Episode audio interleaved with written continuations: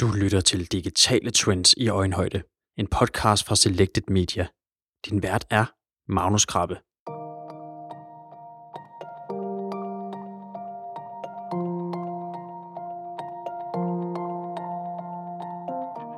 Det kan være afgørende for en virksomheds succes at være synlig i Google, for at nye kunder kan finde virksomhedens produkter og ydelser. Midlet mod målet er søgemaskineoptimering, i daglig tale kaldet SEO. Men hvad betyder det i virkeligheden? Hvad skal man gøre? Og hvordan skal man gribe opgaven an? Digitale trends i øjenhøjde handler i dag om SEO, og vi har tænkt os at gå ret konkret til værks. Vi vil nemlig bruge podcasten på at fortælle en historie fra det virkelige liv. En historie om en speciallæge, der på et år fordoblede trafikken på sin hjemmeside, og en historie, der understreger, at SEO grundlæggende handler om at gøre sig umage med at lave godt indhold. Til at fortælle den historie har jeg i dag fået selskab af to af Selected Medias skarpeste hoveder. Øh, Jeg skal byde velkommen til SEO-specialist Kim Falder. Hej, Du er også med i sidste afsnit, er du klar på en runde mere? fuldstændig. Det er godt. Og så har vi besøg af en øh, debutant, Philip Martensen. Velkommen til. Tak skal du have. Er du øh, klar på at øh, give den et skud i podcaststudiet i dag? Det synes jeg. Godt. Nå, lad os lige begynde med at få styr på et begreber. Philip, hvad laver og hvad er en Head of Client Managers? Øh, jamen det korte svar er, at det er mig. Men min, øh, mit daglige virke i virksomheden er at være generalist. Så mit fornemmeste, min fornemmeste opgave, det er at vide lidt om alle de produkter og muligheder, som vi kan tilbyde, og som kunderne har på internettet. Øhm, og sådan rent, øh, kan man sige, ledelsesteknisk, så betyder det, at jeg har ansvaret for, at vores kunder, de, øh, de tjener flest mulige penge på at være på internettet, gennem de løsninger, som vi tilbyder. Øhm, og så ligeledes at sikre, at niveauet for de mennesker, vi ansætter i roller lignende min, de, øh, de har så højt et niveau som overhovedet muligt. Så hvad er din rolle i forbindelse med en konkret kundecase? så? Man kan sige, at i en case som den, vi kommer til at tale om lidt senere med, med Vitrup, så er, det, så er det min opgave at indlede dialogen i første omgang med Henrik. Øhm, men også at få en grundlæggende forståelse af hans forretning for at finde ud af, hvorvidt vi kan hjælpe ham, og hvis vi kan, hvad det er for et, øh, hvad det er for et marketingmix, vi skal lave til ham, for at være sikker på, at han får så meget ud af den, de ressourcer, som han kaster i det, både økonomisk og tidsmæssigt. Så du er ligesom den, der skal være med til at undersøge og afdække kundens behov, som du så kan sende ud i forskellige retninger, alt efter hvad ja. Kunden mangler. Yes. Alright, jamen øh, tak for den snak, Kim. Hvad betyder SEO? SEO er en forkortelse af Search Engine Optimization, som er en videnskab eller kunst, om man vil, øh, at sørge for, at en given website ligger fornuftigt placeret i de organiske søgeresultater af Google. Og nu nævner jeg Google, for det er jo en af de største søgemaskiner, og den langt den mest dominerende i Danmark. Så vi definerer organisk trafik som det trafik, der ligger under annoncerne i søgemaskinerne. Og hvad er din rolle så i forhold til sådan en kundecase som den, vi skal snakke om her lige om lidt? Det er jo dels at øh, rykke omkring den her trafikkilde, dels at øh, eksekvere, det vil sige sørge for, at vi når i mål med de ambitioner, der er stillet for kunden, og så at øh, måle de resultater, vi, vi opnået. Så hvor Philip han er generalisten, så er du specialisten, kan man sige. Det er korrekt. I dag så skal vi jo som sagt fortælle en historie om, hvordan SEO konkret har gjort en forskel. Og jeg vil gerne starte historien med at øh, spille et lille lydklip for jer. SEO for mig har optimeret min faglighed, min kontaktbarhed. Jeg er blevet en bedre læge, en bedre gynekolog at SEO-optimere, fordi det skaber et fokus på, hvad er det, jeg forsøger at fortælle, hvem forsøger jeg at fortælle det til, og derved skal min faglighed også matche det. Stemmen I hører her tilhører gynekolog Henrik Vitrup. Han har sin egen speciallægepraksis i Virum. Her foretager han en række forskellige gynækologiske undersøgelser og behandlinger, typisk af kvinder, der er blevet henvist fra sin egen læge. Tilbage i 2014 havde han aldrig før hørt om SEO, da han alligevel takke ja til at tage et møde for at høre lidt mere om mulighederne. Først var der mange, der bankede på min dør for at snakke om SEO, og jeg fattede ikke en bjælle. øh, så var der et bureau, der var meget persisterende og meget venligt og høfligt og korrekt, men der bare blev ved med at ringe og ringe og ringe og hist og pist, indtil jeg så sagde, godt så, lad os prøve at se, hvad det er, det handler om. Lad os give det et forsøg. Så indledningen, det var en by i Rusland. Og hvad er det så i dag? I dag er det en del af det. Jeg kan slet ikke forstå, hvordan mennesker overhovedet kan drive en praksis uden at have SEO-optimeret sin kommunikation og strategi. Fra en by i Rusland til noget, man ikke kan forstå, man tidligere har kunnet undvære. Philip, du er jo en af dem, der bankede på døren for at tale SEO med Henrik. Vil du ikke starte med at fortælle, hvordan Selected Medias samarbejde med Henrik Vitrup begyndte? Vi ringede til ham et par gange, og han er en, en svær mand at fange, øh, fordi han driver hele forretningen på... Han holder det på sin egen skulder, kan man sige. Det er ham, der, der er det levende organ i den. Øh, men vi fik et møde med ham for at, få, øh, for at få et lidt skarpere indtryk af, hvordan hans forretning egentlig hang sammen, og hvad det egentlig var, han gjorde i dagligdagen. Og det vi kunne se på øh, allerede det første møde, det var, at der som udgangspunkt var tre, kan man sige, overordnede udfordringer, som, som Henrik egentlig øh, bevidst eller ubevidst lå inde med, øh, og som vi muligvis har en chance for at løse. Vi, øh, vi kunne stå på Henrik, at han havde relativt mange henvendelser fra patienter, som, som var ret skræmt omkring det forløb, som de nu havde fået at vide af deres egen praktiserende læge, at de, de muligvis skulle indlede. Øh, forløbet er øh, ofte sådan, at pigerne kommer ned til lægen og får at vide, at der kan være celleforandringer i underlivet, eksempelvis, og så får de at vide, at de skal kontakte en gynekolog. Øhm, og så bliver de sendt ud af døren igen. Og de her stakkels mennesker øh, tror, øh, at celleforandringer er noget, man nødvendigvis skal forbinde med kraft, men det er i yderste instans, at man skal være så uheldig. Det er det, der sker øh, ved en. I, ofte, I de fleste tilfælde, så er det en helt naturlig proces af kroppen, at cellerne deler sig, at cellerne forandrer sig. Øh, og derved ikke nødvendigvis noget, man skal være utryg ved. Men det kan være en rigtig god idé at få undersøgt. Øh, men det var der ikke rigtig nogen, der fortalte de her kære piger. Så de troede, de havde på en indirekte måde fået konstateret kraft, øh, og var jo helt ude af den.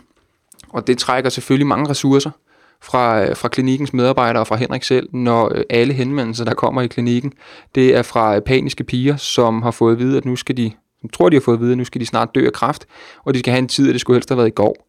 Øhm, så det gjorde det ret svært for Henrik at prioritere en, en optimal brugeroplevelse, øh, kundeoplevelse, patientoplevelse, øhm, fordi alle piger vil jo gerne til med det samme, men det betød også, at hans medarbejdere brugte rigtig mange ressourcer på at tale de her øh, stakkels piger til ro i telefonen, for overhovedet at få en forståelse af, hvad det var, der var galt med dem.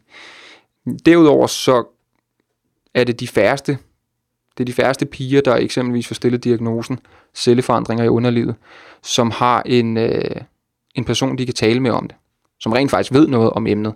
Øhm, og det var så udfordring nummer to, fordi øh, de har bare fået at vide, at de skal henvende sig til en gynekolog, og gynekologen kan jo ikke diagnostisere noget, hvis ikke han eller hun får lov til at rent faktisk sætte sig ned og undersøge tingene.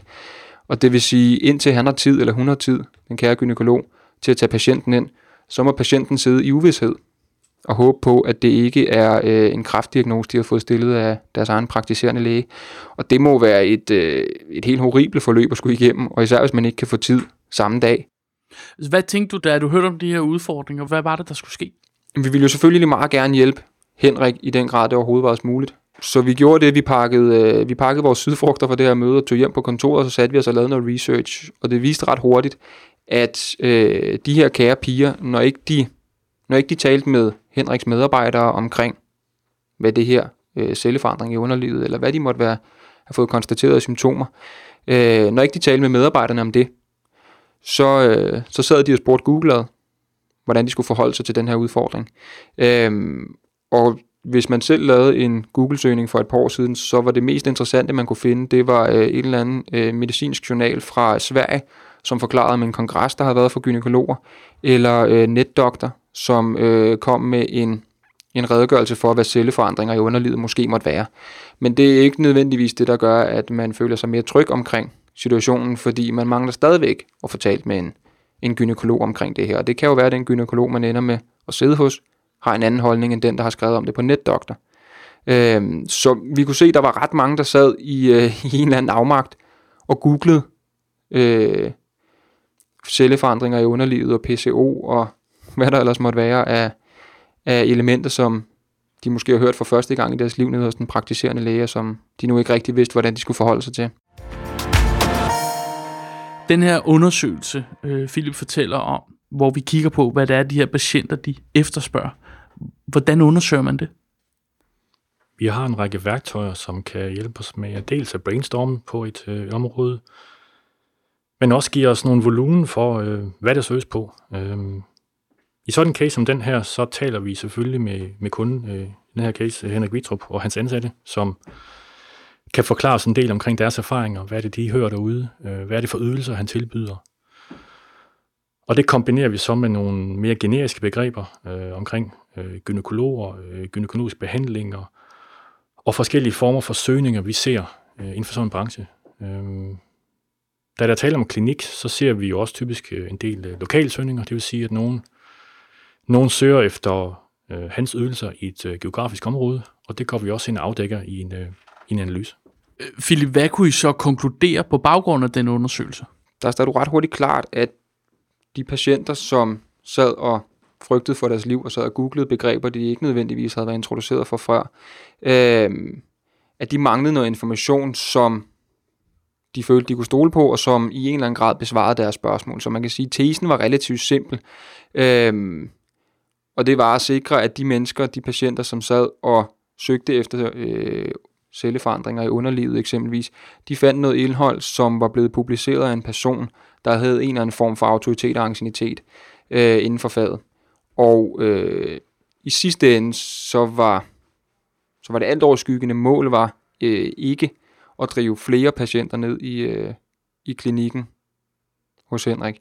Øh, forhåbningen var i langt højere grad at sikre, at de mennesker, der sad og søgte svar på celleforandringer i underlivet, hvis vi skal holde fast i det som søgeterm, øh, som gennemgående søgeterm, at de fik noget information, der gjorde, at de i højere grad blev klar over, at de nok ikke var ved at dø, men de sådan set bare skulle ind til et rutinetjek, hvilket forhåbentlig ville vise sig i, hvordan der Henriks egen patienter øh, fremover ville, øh, ville opføre sig, når de kom ned i, øh, i klinikken, og i langt mindre udstrækning være præget af, af panik og have meget mere ro på nerverne. Så målet er i virkeligheden at bruge SEO som et kommunikationsredskab til, at Henriks patienter og andre for den sags skyld er bedre forberedt til det her møde, de har som gynekolog. Ja, hæve, hæve brugeroplevelsen i bund og grund, patientoplevelsen. Kim, hvorfor er SEO et oplagt redskab til den her type udfordring? Normalt, når vi kigger på virksomheder, så er der jo 4-5 trafikkilder, som står for næsten alt trafik til, til hjemmesider. Og ikke alle dem er lige velegnet for en, øh, for en gynekolog. Øhm, det at finde kunder til en gynekolog for dem, det kunne, det kunne sagtens være, være Google AdWords som en anden trafikkilde. Men der er vi ude for, at der, der er nogle af de her ydelser, dem må vi simpelthen ikke byde på, fordi at det falder uden for, for Googles policies for, for AdWords. En anden trafikkilde, det kunne være for eksempel øh, nyhedsbrev, og øh, vi siger ikke, det ikke lader sig gøre, men, men det ligger ikke lige til højre ben at opbygge en database og sende nyhedsbrev ud til, til tidligere kunder. Og produktet egner sig heller ikke sådan rigtigt til, til sociale medier, som en af de andre trafikkilder, vi typisk tager i brug. Det er ikke sådan, at man går ind og deler, at man har haft en, en god oplevelse på hos en, en gynekolog, øh, eller, eller følger en, en fanside for en gynekolog. Derfor lander vi øh, på den her kunde, og hos os på mange andre kunder, på, på organisk trafik. Fordi det er, det, er et, det er et sted, hvor man kan forholdsvis enkelt skabe en, en god synlighed, som modsvarer de søgninger, øh, vi ser derude. I begyndte jo så at øh, producere det her indhold for at kunne svare på de her spørgsmål, brugerne, patienterne har. Hvordan fungerer den proces? Den forrige analyse, der endte vi op med en, øh, en søgerådsliste på 25-30 ord, som øh, vi følte, der var relevante for, for sammenhængen, og det var kun selvfølgelig enige i. Jeg skal måske lige sige, at en søgeordsliste, det er en, det er en liste af, af søgeord, som, som alle har relevans, altså forretningsrelevans, og som også har en vis øh, volumen. Og det vi så gør, det er, at vi begynder at opbygge en, en hjemmeside, hvis struktur og indhold afspejler den, den søgeordsliste. Det vil sige, at vi, vi har noget content, hvor de søgeord indgår i, og i navigationen, der lægger vi nogle sider, således at vi kan fortælle Google, her ligger noget indhold omkring det her, det her content. Og der har vi jo nogle, sådan en proces nogle sjove oplevelser. Med, vi havde et søgeord, som vi så øh, måske havde sådan et mellemstort potentiale, men øh, så i løbet af kort tid blev det her begreb så omtalt i tv, og så lige pludselig får kun over 2.000 besøgende på, på et søgeord. Og det er jo også udtryk for, at, at de værktøjer, vi bruger, de, de kigger, kigger tilbage og kan give os nogle idéer om, om en historisk adfærd, men, men at man også skal prøve at tænke fremad og prøve at se, om man kan bygge et eller andet op øh, for fremtiden, således at man, hvis man har det første content på en webside, så har man god mulighed for at rangere højt på et søgebegreb. Så man kan sige, at arbejdet med de her søgeord, søgebegreber, det i virkeligheden er sådan en alternativ måde at sige, i stedet for at udbrede det kommunikation, vi gerne vil udbrede, så går vi ind og kigger på og analyserer, hvad det er for noget kommunikation, kunderne efterspørger, og så giver vi dem det. Lige præcis.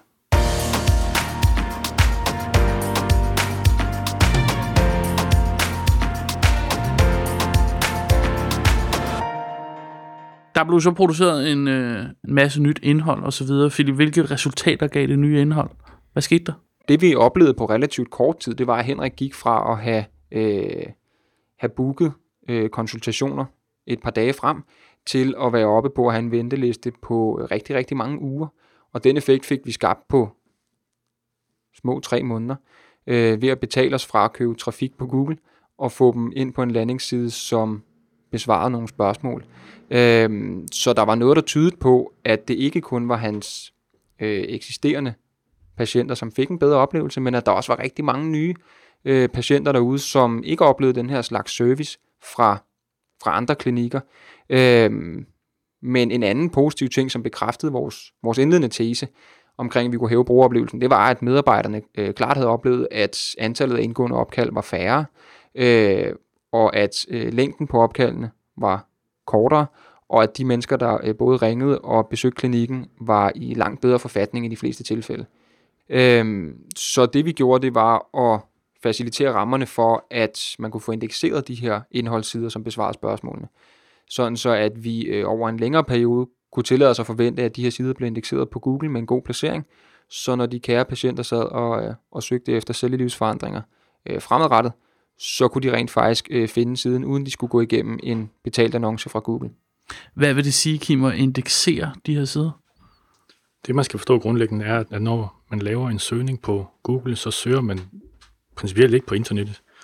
Man søger i Googles database. Det vil sige, at hvis jeg søger på underlivssmerter, så vil Google servere mig et eller andet fra Googles egen database. Øh, og indekseringsprocessen, det er den proces, der ligger i at komme til at lægge fornuft i den database. Det vil sige, at være til stede i den, og sørge for, at man rangerer højt. Det er også derfor, at man for eksempel kan rette på en hjemmeside, og så når man søger Google, jamen så, så får man egentlig et resultat, som, som er den gamle hjemmeside, fordi Google har ikke besøgt siden endnu og få indekseret det nye indhold. Det man også skal forstå er jo, at øh, det her, vi har sådan et form for skæbnefællesskab med Google, fordi Googles fornemmeste opgave er at servere nogle resultater for os som brugere, som gør, at vi får lyst til at bruge Google. Hvis jeg gentagende gange laver søgninger på Google, og jeg ikke får nogle gode resultater, jamen så mister jeg måske lysten til at bruge Google, og øh, de mister så også den potentielle reklameindtægt, der var ved mig i at bruge Google. Så på den ene side, så har jeg en interesse i at få mit, mine websites til at rangere godt og få mit indhold frem, jamen så har Google også interesse i at prioritere det bedste indhold, så dem, der bruger Google, får den bedste oplevelse. Så det vi lægger vægt på, det er jo så præsenteret indhold, som er, som er godt. Og det er jo et eller andet, som, er, som, har, som giver en viden, som giver et overblik, som måske bruger, bruger flere ting. Det vil sige, at vi, vi kan kombinere måske billeder med tekst og top 10 lister, og for nogle kunder bruger man også video. Øh, således at man fortæller Google, at det her emne, jeg nu skriver om, det er jeg i stand til at, at dække for mange forskellige vinkler og give en fyldskørende definition af. Helt banalt set, så går Google også, Google også ind og kigger på, om der for eksempel er, er, er stavefejl på en hjemmeside, om der er linkfejl, eller der er et eller andet, som ikke, ikke fungerer så godt, fordi så vurderer Google igen, at, at den her ressource om det her emne er ikke en god ressource, og derfor skal den ikke ligge højst i, i Googles resultater. Hvad var udfordringen helt konkret i Henrik øh, Vitrups tilfælde? Jamen rent konkret, så, så var der jo ikke noget content, som, som, som øh, modsvarede de her, øh, de her søgninger, og der var ikke en platform, som, som tillod os at få dem på øh, på en god måde. Og det var selvfølgelig det første del af opgaven, at sørge for, at vi har et fundament til, at vi kan få noget content på websitet. Og så jo sørge for, at, at øh, websitet har en, en, en struktur, som gør, at Google nemt kan besøge øh, hjemmesiden og indeksere de sider, vi gerne vil have indekseret. Vores tese, det var at få forsikret, at han ikke trissede rundt på en, øh, en gammel cykel, men at han fik en, øh, en ordentlig bil, som vi kunne stille op til, øh, til de her racerløb i. Og det vil sige øh, sagt med øh, Øh, i mere konkrete vendinger omkring Henriks case, så startede vi med at bygge ham et, øh, et nyt website, som havde en, en motor til ligesom at få indekseret de her sider ordentligt, og en teknisk opsætning, som, som sandsynligt gjorde, at vedligeholdelsesarbejdet ved at skabe gode placeringer var lavere, end det ville have været på det gamle website, fordi det trods alt var en, en relativt ringe kvalitet. Øhm, derudover var der også nogle visuelle, visuelle elementer, vi gerne ville indarbejde på websitet for at hæve den brugeroplevelse, man fik, og at man ligesom kunne indarbejde noget autoritet og ancienitet i selve websitet. Øhm, så det var, ligesom, det var ligesom del 1, og det synes at vi i, øh, i 2014, øh, efter at den her øh, tese var blevet bekræftet, vi begyndte at skrive nogle artikler og noget indhold, som kunne modsvare, som kunne modsvare de her søgninger på Google, øh, og vi begyndte at sidde og teste på, hvor mange besøg vi fik ind på, øh, på de konkrete undersider, og hvor lang tid folk var inde på de her undersider. Øh, og vi begyndte også at kigge på, om folk de hoppede fra en artikel til en anden, eller om de gik ind og bestilte en tid via lægevejen. Øh, år 2 i 2015 øh, begynder det så at tage en lille smule mere fart, og her der tager, der, øh, der tager vi fat i at få forbedret de placeringer, som vi allerede i 2014 havde skabt med den nye hjemmeside. Dem vil vi gerne have, dem vil vi gerne have forbedret, sådan så vi kunne skabe mere trafik. Og på daværende tidspunkt i, øh, i starten af 2015, der fik vi trafik fra søgemaskinen. Men vi kunne også se, at der var ret mange af de placeringer, vi fik trafikken fra, hvor man kunne arbejde med at få en bedre placering, og dermed også forvente at få lidt flere besøg. Og i det forgangne år, 2016, øh, har, har den overordnede målsætning så været at tage afsæt i de eksisterende øh, placeringer, vi havde, og udbygge indholdet, sådan så vi i endnu højere grad kunne nuancere svarene alt afhængig af, hvilken type celleforandringer du måtte have i underlivet, eller hvilken type PCO du måtte sidde med en, øh, med en udfordring indenfor. I en branche, hvor hvor situationen ikke er helt lige så øh, følsom, øh, der, der vil man have øh, for vane at kalde det konverteringsoptimering, men det bliver, et, øh, det bliver et lidt beskidt begreb at bruge i den her sammenhæng. Men det var i bund og grund det, vi gjorde. Sikrede, at man havde så gode forudsætninger for at blive en øh, glad kunde og en glad patient i Henriks forretning hen over 2016. Hvilke resultater har alt det arbejde så givet? Øh, jamen, hvis vi sætter lidt tal på, uden at skulle stå og, øh, og smide det hele på, øh, på disken, så kan man sige, at vi har fået, øh, vi har fået vækstet Henriks øh, website til i løbet af 2016 at have små 100.000 besøg på websitet, øh, hvilket, er en, hvilket er en fordobling i forhold til året før. Øh, vi kigger på, at han har haft en fordobling af antallet af sidevisninger fra 2015 til 2016, hvilket øh, grundlæggende set bare betyder, at folk ser flere sider, de læser mere indhold, de finder mere information, som er relevant. Øh, derudover så kan man sige, for at være sikker på at kunne sætte de her data i en kontekst, så skal vi jo sætte noget målsporing op, der sikrer, at vi kan kvalificere eller diskvalificere et besøg, og sige, om de udførte den handling, vi gerne vil have, eller ikke gjorde. Øh, og i den forbindelse sørgede vi for at sikre, at vi kunne se, hvor mange mennesker, der besøgte en bestillingsside, hvor mange mennesker, der gik af lægevejen og bad om at få en tid hos Henrik, og hvor mange mennesker, der valgte at foretage et telefonopkald til klinikken. Og hvis vi lader være at fokusere for meget på 2014, for der startede vi fra scratch, der, så der ville stort set alle resultater være en forbedring. Øh, sagt med et smil på læben, så kan man sige 2015 kontra 2016, øh, jamen så taler vi om, at der er en fordobling i antallet af besøg på bestillingssiden, der er en fordobling af antallet af telefonopkald, og der er en fordobling af antallet af besøg til lægevejen, øh, hvilket betyder, at øh, hvis vi skal sætte det lidt i en dagligdags kontekst, at Henrik han øh, får så noget, der ligner øh, 4-5 patienter mere om dagen på baggrund af det her arbejde hver dag. Ja, vi skal måske lige sige lægevejen. Det er den her øh, portal, hvor man kan bestille tid hos lægen. Yes. Man kan også se på en ordentlig plan, så har vi fået synliggjort, af, hvilken betydning øh, hjemmesiden har for hans virksomhed. Vi møder mange øh, virksomheder tidligt i deres digitale rejse, hvor de, de nok har en hjemmeside, men, men de aner ikke, hvor mange besøg den har, og de aner ikke, hvad den præcis betyder for deres virksomhed. Vi er kommet i gang med det arbejde her og få synliggjort, øh, hvad der sker på hans hjemmeside, hvor mange kunder den genererer, jamen så, så får vi ligesom trukket det frem i lyset. Da jeg talte med øh, Henrik Vitup tidligere, så spurgte jeg også ind til, øh, hvad han har lært ved at øh, gennemgå den her SEO-optimering. I kan prøve, hvad han siger her. Jeg synes altid, jeg har været en god kommunikator. At SEO-optimere med det, jeg kalder min klinik, har yderligere accelereret min kommunikationsprofil. Ikke kun til mig selv. Jo, 80% mig selv, men alle i klinikken er blevet bedre kommunikatorer, inklusiv det, man kan kalde administrativt personale.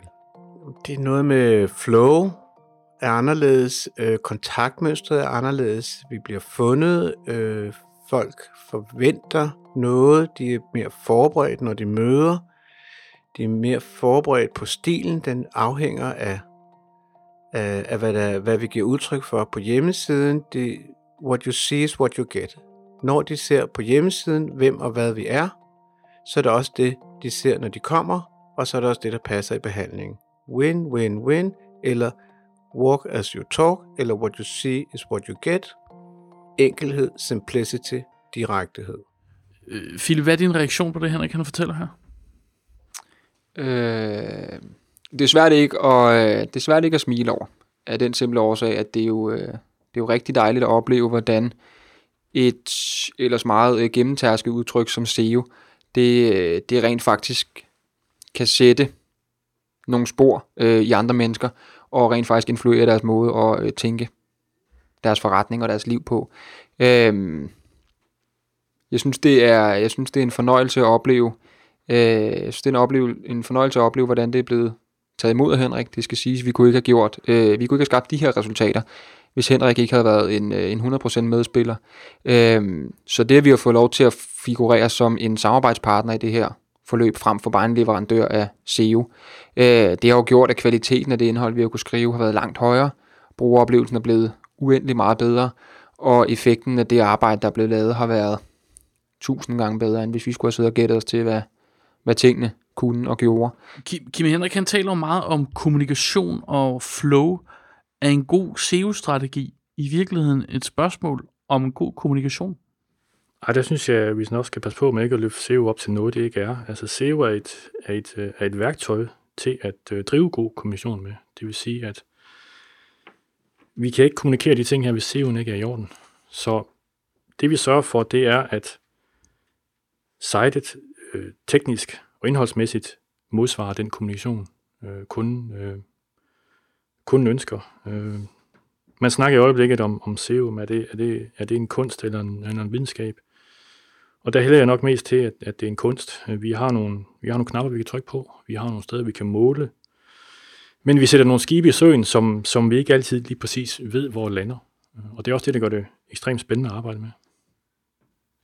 Ja, og I sætter vel også skibe i søen i et hav, som bevæger sig ret uforudsigeligt? Fuldstændig. Altså man kan sige, at vi, vi står inden for den indsats, vi selv laver. Ved siden af det, så er der jo en, øh, så er der jo også nogle konkurrenter, som også arbejder målrettet på de her ting. Og så som en tredje faktor, som vi slet ikke har over, det er jo så, at dels er der nogle, nogle ændrede søgemønstre nogle steder, og dels så er der selvfølgelig også Google, som, som løbende ændrer på nogle kriterier, som gør, at det, der var god i SEO for et år siden, øh, det er ikke godt nok i dag. Du lytter til Digitale Trends i Øjenhøjde, en podcast fra Selected Media. Dagens podcast handler om SEO, og panelet består af SEO-specialist Kim Faltner og Head of Client Managers Philip Martensen. Nu har vi jo snakket om, øh, om den her case med Henrik, Henrik Vito. Hvis vi skal prøve at øh, bevæge det op på sådan et, et lidt mere generelt plan. Google fungerer jo grundlæggende ved en meget kompliceret algoritme, som afgør, hvilke resultater vi får vist, når vi foretager en søgning. Hvis man for eksempel søger på gynekolog København, så får man over 22.000 resultater. De bliver på under et sekund rangeret af Google, der på den måde får en ret stor magt over, hvilke resultater brugerne ender med at klikke på. Philip, den her algoritme, den er jo ret hemmelig, men vi ved alligevel en del om, hvad den indeholder. Hvad afgør, hvilke søgeresultater, der bliver vist først? Det, øh, det er et spørgsmål, jeg får relativt ofte faktisk. Øh, og inden jeg svarer, øh, spørger jeg næsten altid, om folk de har de tre dage, de nok skal afsætte til at få det rigtige svar. Det kan være alt lige fra øh, søgeordsdensiteten i den tekst, du skriver, til øh, loadtiden på din hjemmeside, til mængden af billeder, størrelsen af billeder, antallet af billeder. Øh, det kan være måden, du sætter din sitemap-struktur op. Det kan være, hvordan din URL-struktur på siden bliver øh, beskrevet. Det kan være titlen, og det kan være antallet af undersider. Det kan være domænets anciennitet, og det kan være 250 andre faktorer, som i bund og grund af det, Google bruger under et sekund på at splitte til atomer og vurdere, og så samle igen ud fra en eller anden, øh, hvad skal vi kalde det, prioriteret rækkefølge. Kim, hvordan sørger du så for, som specialist, at holde opdateret på den her algoritme, som jo også ændrer sig hele tiden? Jamen, der er, der er mange steder. Der, der er nogle, nogle, nogle rigtig gode blogs derude, som orienterer om, øh, om, øh, om ændringer af Google og, og hvad de oplever. Google melder også øh, løbende selv nogle ting ud. Øh, en af de seneste ting er, at de, de her i januar er begyndt at øh, straffe websider, som har aggressive øh, pop-ups. Øh, det vil sige, at hvis man er meget øh, aggressiv over for de besøgende, så, så kan man risikere at blive øh, rangeret ned. Men altså, vi er jo nogle forskellige eksperter i branchen, som udveksler informationer også, og øh, der sker rigtig mange spændende ting. Og vi sidder jo også og holder øje med vores, øh, vores øh, kunders øh, organisk trafik. Det vil sige, at hvis vi ser et eller andet, øh, der begynder at ændre sig, øh, jamen så er det typisk fordi, Google har gang i et eller andet. Hvis man nu øh, sidder og har et website og tænker, man vil jo virkelig gerne have fokus på det her, hvor skal man så starte? Jamen altså syretesten vil jo være at logge på sin uh, Google Analytics, hvis man har det, og så se, om man overhovedet får en organisk trafik. Og hvis man ikke har Google Analytics, så skal man se at, uh, se, se at få gang i det, så, så, vi, øh, så vi kan se, hvor meget organisk trafik der er på sitet, og hvordan det i øvrigt performer. Når det så er ordnet, så kan man prøve at kigge øh, lidt, lidt kritisk på, på, på sit eget hjemmeside. Er der, er der noget, noget content, som, som modsvarer det, man kunne tænke sig, at ens kunder vil søge på? Laver man selv nogle, nogle hurtige søgninger med Google, jamen dukker min side så op. Det kunne også være en interessant test. Udover det her med, at man øh, kigger på sit indhold, og kigger på sin side, og øh, kigger på analytics, hvad man får trafik og sådan noget, er der så sådan nogle lavt hængende frugter rent teknisk, man skal sørge for, okay, det her, det skal der i hvert fald være styr på? En faktor, som har fået mere og mere betydning, det er, øh, det er website hastighed. Det vil sige, øh, loader ens side øh, med en fornuftig hastighed. Og det er igen, fordi Google sætter pris på den gode øh, oplevelse på nettet. Og serverer man en hjemmeside, som er urimelig langsom, jamen så, øh, så risikerer man at blive øh, rangeret nedad. Og der har Google et fint værktøj, man kan, man kan prøve, hvor man kan indtaste sin øh, URL, og så får man at vide, hvor lang tid øh, går der, og hvordan scorer ens hjemmeside på en skala fra, fra, fra 0 til 100? Hvis nu man scorer dårligt, hvordan kan man så forbedre det?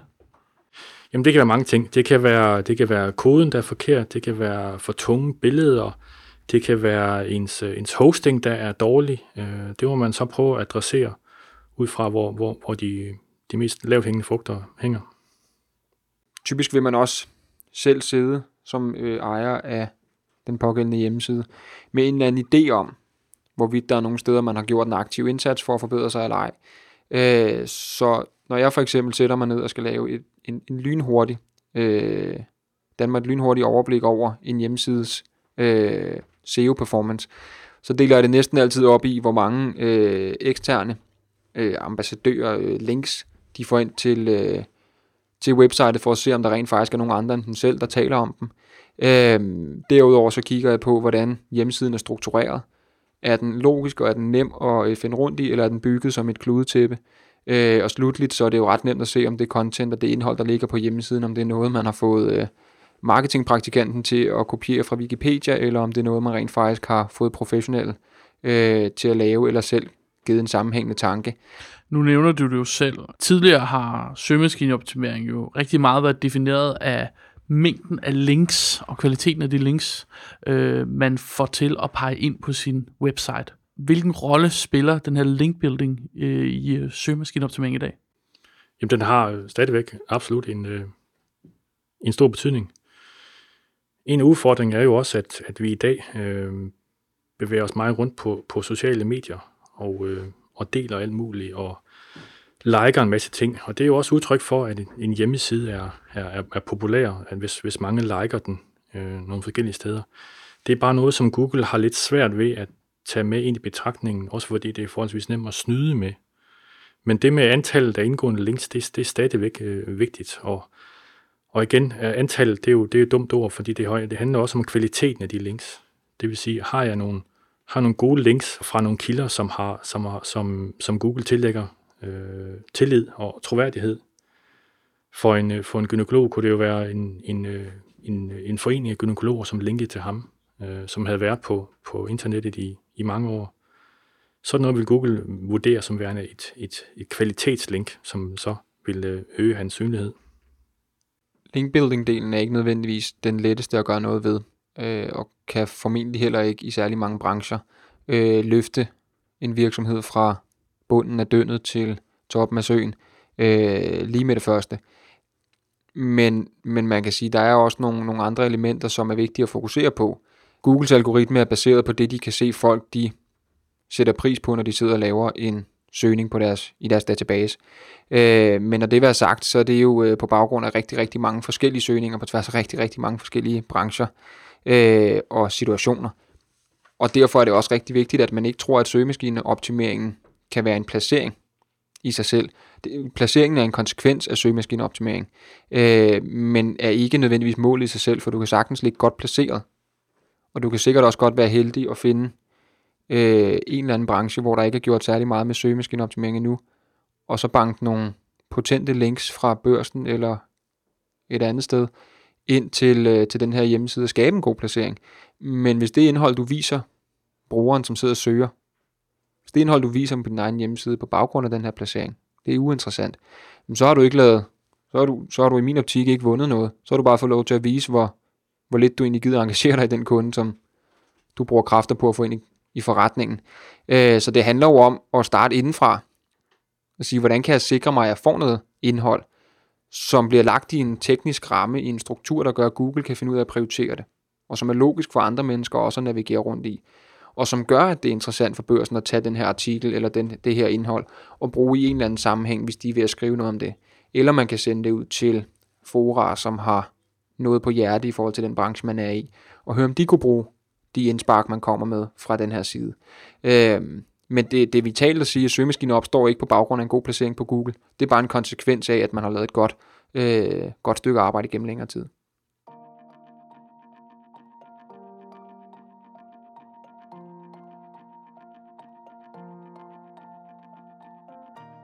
Du har lyttet til tredje afsnit af Digitale Trends i øjenhøjde, en podcast fra Selected Media, hvor vi i dag har talt om søgemaskineoptimering.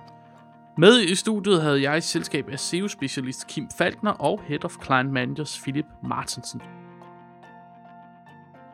Hvis du har lyst til at tage en uforpligtende snak om søgemaskineoptimering, er du meget velkommen til at ringe til os på 88 33 51 00 eller skrive på kontakt du kan abonnere på vores podcast i din foretrækkende podcast-app, og så kan du følge os på Facebook og LinkedIn, og vi hører meget gerne fra dig, hvis du har spørgsmål eller kommentarer til dagens podcast. Mit navn er Magnus Krabbe. Tak fordi du lyttede med.